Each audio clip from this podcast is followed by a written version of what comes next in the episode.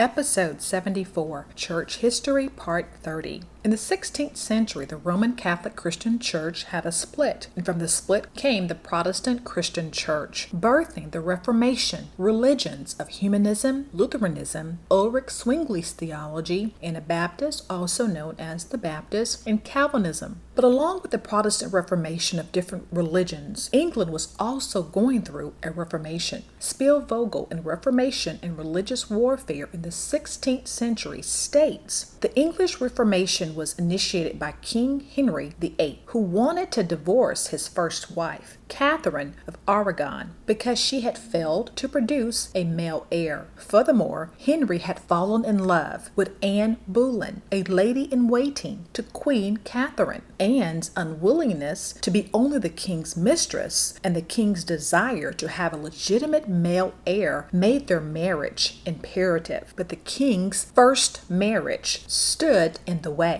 In 1527, Imperial Charles V and his army of German Protestants, along with some Spanish and Italian soldiers, sacked and looted the city of Rome. They were protesting against unpaid wages. Remember, the Protestant movement resulted in the violence, as the converts were told it was okay to fight against those not doing the will of God. But who said the Protestants were doing the will of God? Nobody but themselves. Historians record that the Reformation was a very violent period in Europe, with family and friends fighting each other in the war of religion. During the time of the sack, King Henry VIII tried to find a way to annul his marriage from wife Queen Catherine and marry his mistress, Anne Boleyn. She was the sister of one of his former mistresses, they say, but Charles V is the nephew of his wife, and King Henry didn't want any retaliations for what he was about to do. So Henry VIII went and asked Pope Clement for an annulment because his wife could not produce any male heirs for him. Pope Clement disagreed with Henry VIII's request for such an annulment, and this disagreement led Henry to initiate the English Reformation, separating the Church of England from papal authority. He appointed himself supreme head of the Church of England and dissolved convents and monasteries, for which he was excommunicated for.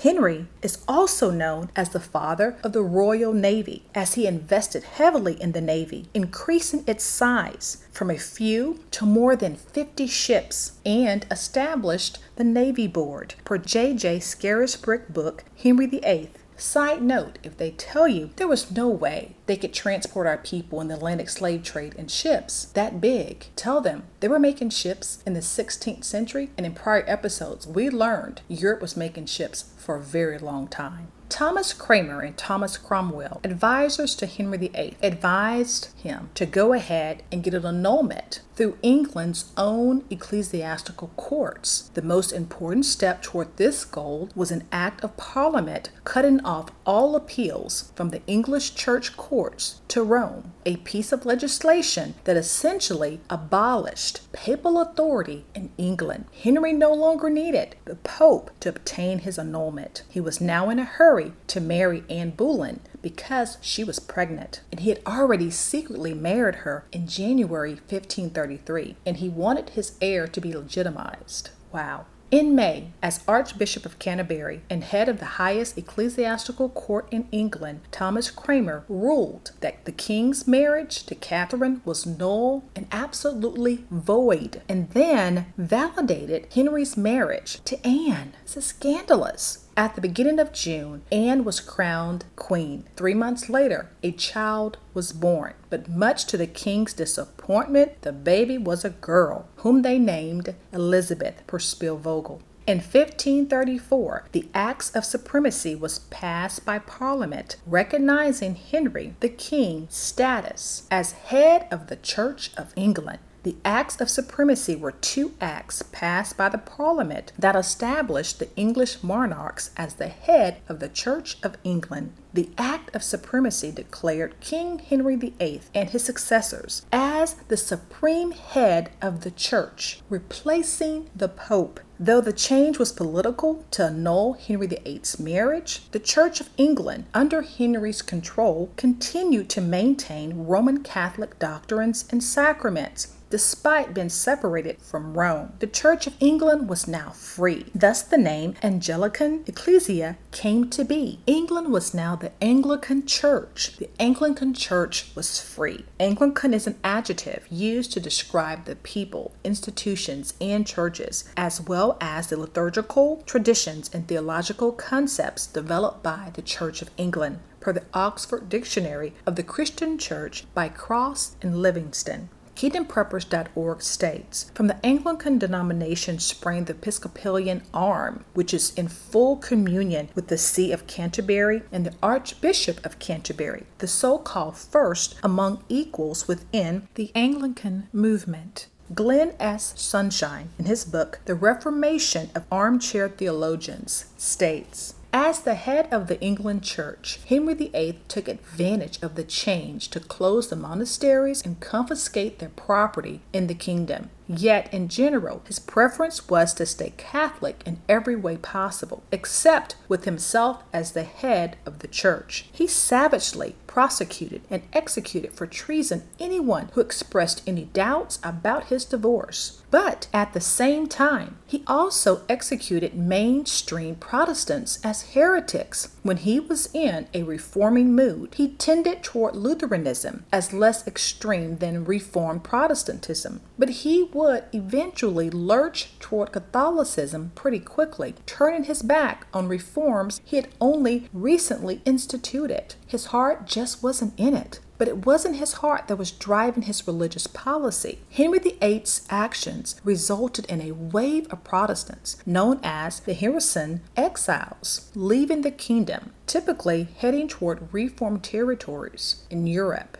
Henry VII, his father, had not involved Parliament in his affairs very much, but Henry VIII had turned to the Parliament during his reign for money, in particular for grants of subsidies to fund his wars. The dissolution of the monasteries provided a means to replenish the treasury, and as a result, the crown took possession of monastic lands worth £36 million a year, per Alison Weir and Henry VIII, the King and his Court. By 1539, Henry VIII owned so much property, especially from the monasteries he took, historians believed he owned 1/10 of Britain. When Catholicism was banned in the region, Henry VIII was a reluctant Protestant, per Glenn S. Sunshine. In order for the Church of England to return to simplicity of the early church, people needed to understand the original meaning of Scripture and the writings of the early church fathers, because Erasmus, a humanist, thought that the standard Latin edition of the Bible, known as the Vulgate, contained errors.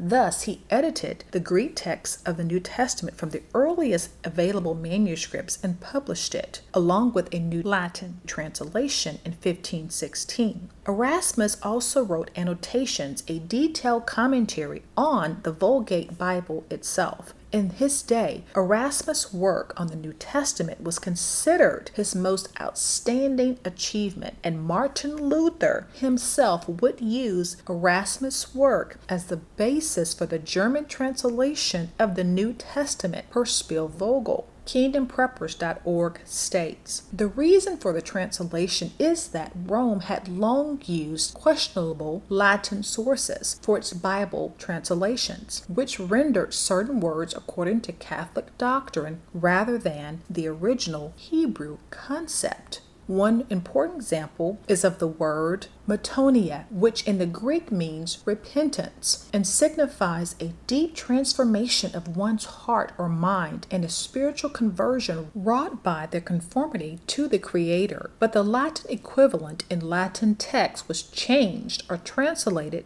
to do penance in Catholic translations. For instance, the Catholic Douay Rheims Bible, based on the Latin Vulgate, still translates the Greek term Metanoia as the Latin word do penance in Luke 13:3. No, I say unto you, but unless you shall do penance, you shall all likewise perish. It should be repent, which means to turn away from, not to do penance, confess sins to a man. Well, Anne couldn't give Henry VIII a male heir. So he moved on to Jane Seymour, and finally she gave him a son named Prince Edward. But he was very sickly and frail, and sadly, Jane died right after his birth. So Henry VIII married a lot more women, but none could give him a male heir. He was stuck with frail Prince Edward from Jane, his daughter Mary from his previous wife Catherine, or Queen Catherine, and a daughter Elizabeth from his mistress turned into wife Anne. In 1547, Henry VIII dies, and Prince Edward inherits the throne at the age of 9. So this allowed Thomas Cranmer, his father's advisor, to rule, and he promoted the Protestant agenda. In 1549, the Book of Commons was published, which listed the prayer books used by the Anglican Communion. It was a product of the English Reformation and the split from Rome. There was no more Latin being used, but English was the formal language.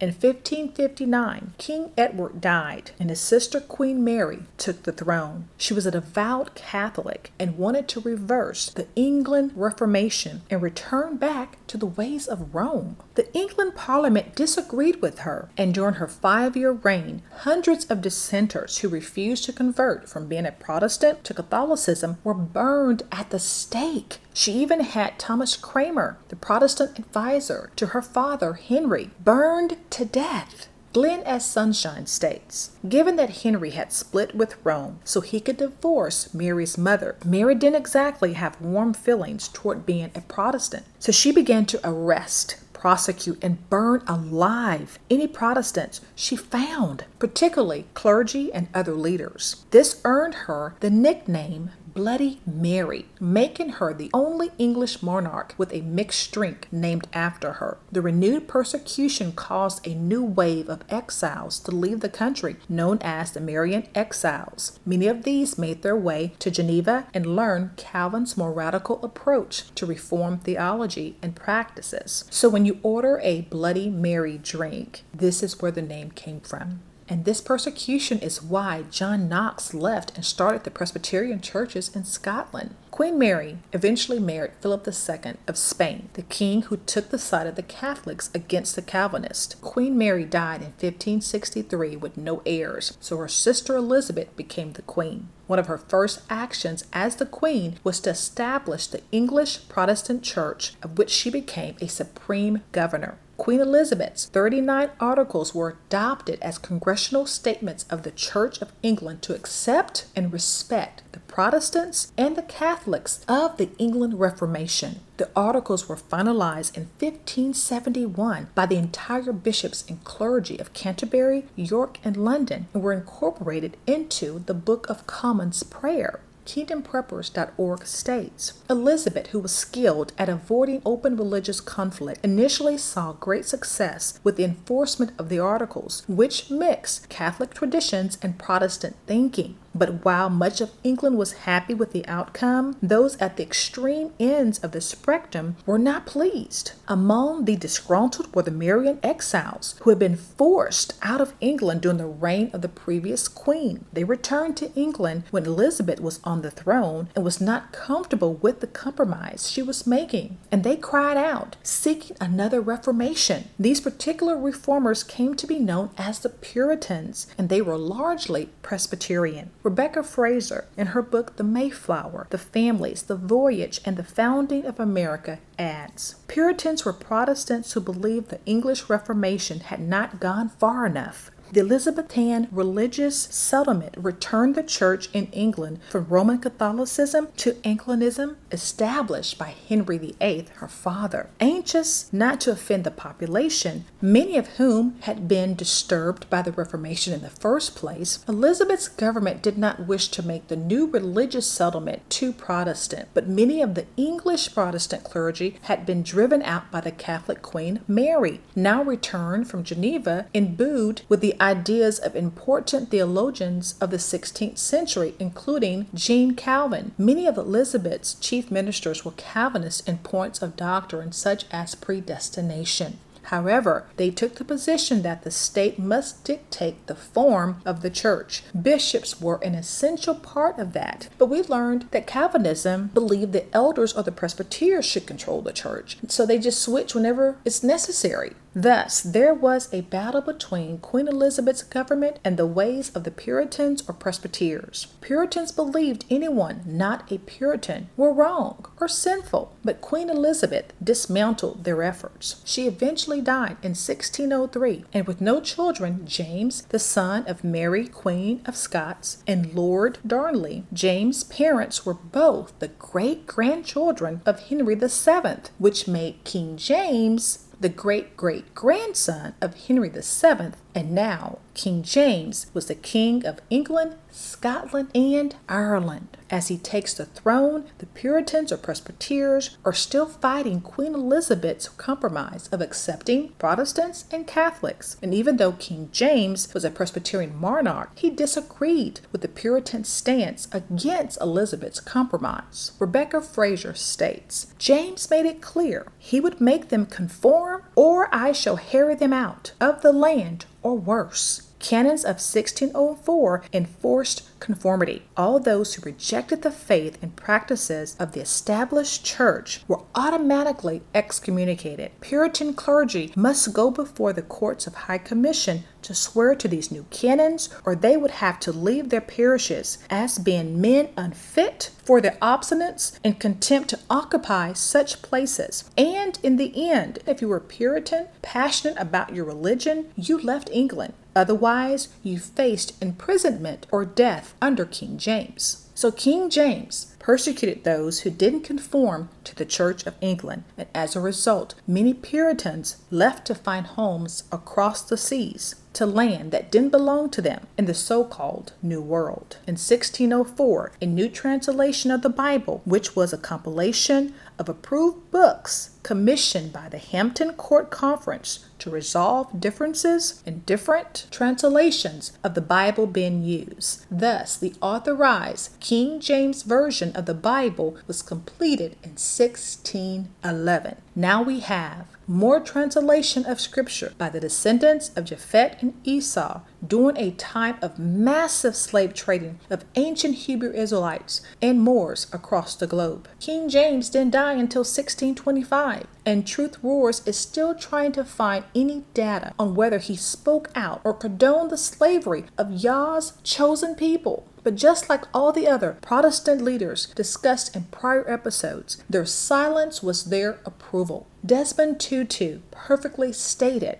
"If you are neutral in the situations of injustice, you have chosen the side of the oppressor. If an elephant has its foot on the tail of a mouse, and you say that you are neutral, the mouse would not appreciate your neutrality." Thus, Truth Roars concludes that even through a corrupt church and king translating Scripture to produce flawed versions time and time again, we can still trust that Yah has left enough truth for us, Yah's chosen people, to find our way back to Him. The European colonists and imperialists did use the Scriptures to fight the religious wars after war after war, and egregiously enslave and exploit Hebrew Israelites and transport us all over the globe away from our homeland with our beautiful language and culture decimated. We must still dig deep and trust in the Most High that John 1:1 is still true. In the beginning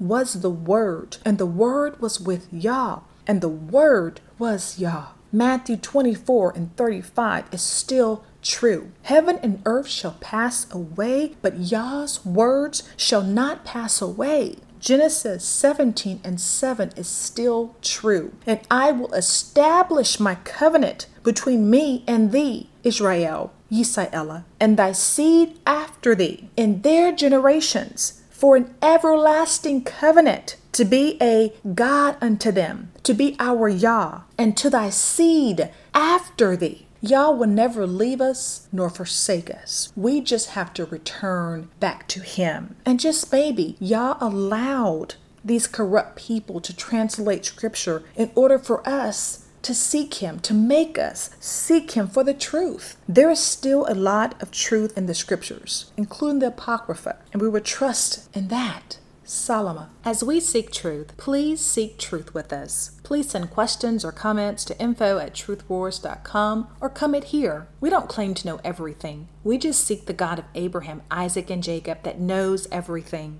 Let truth roar, let truth reign, let truth speak, and let truth set you and your entire family free. Truth roars, truth reigns, truth speaks, truth sets me free. Please see a podcast disclaimer at truthroars.com.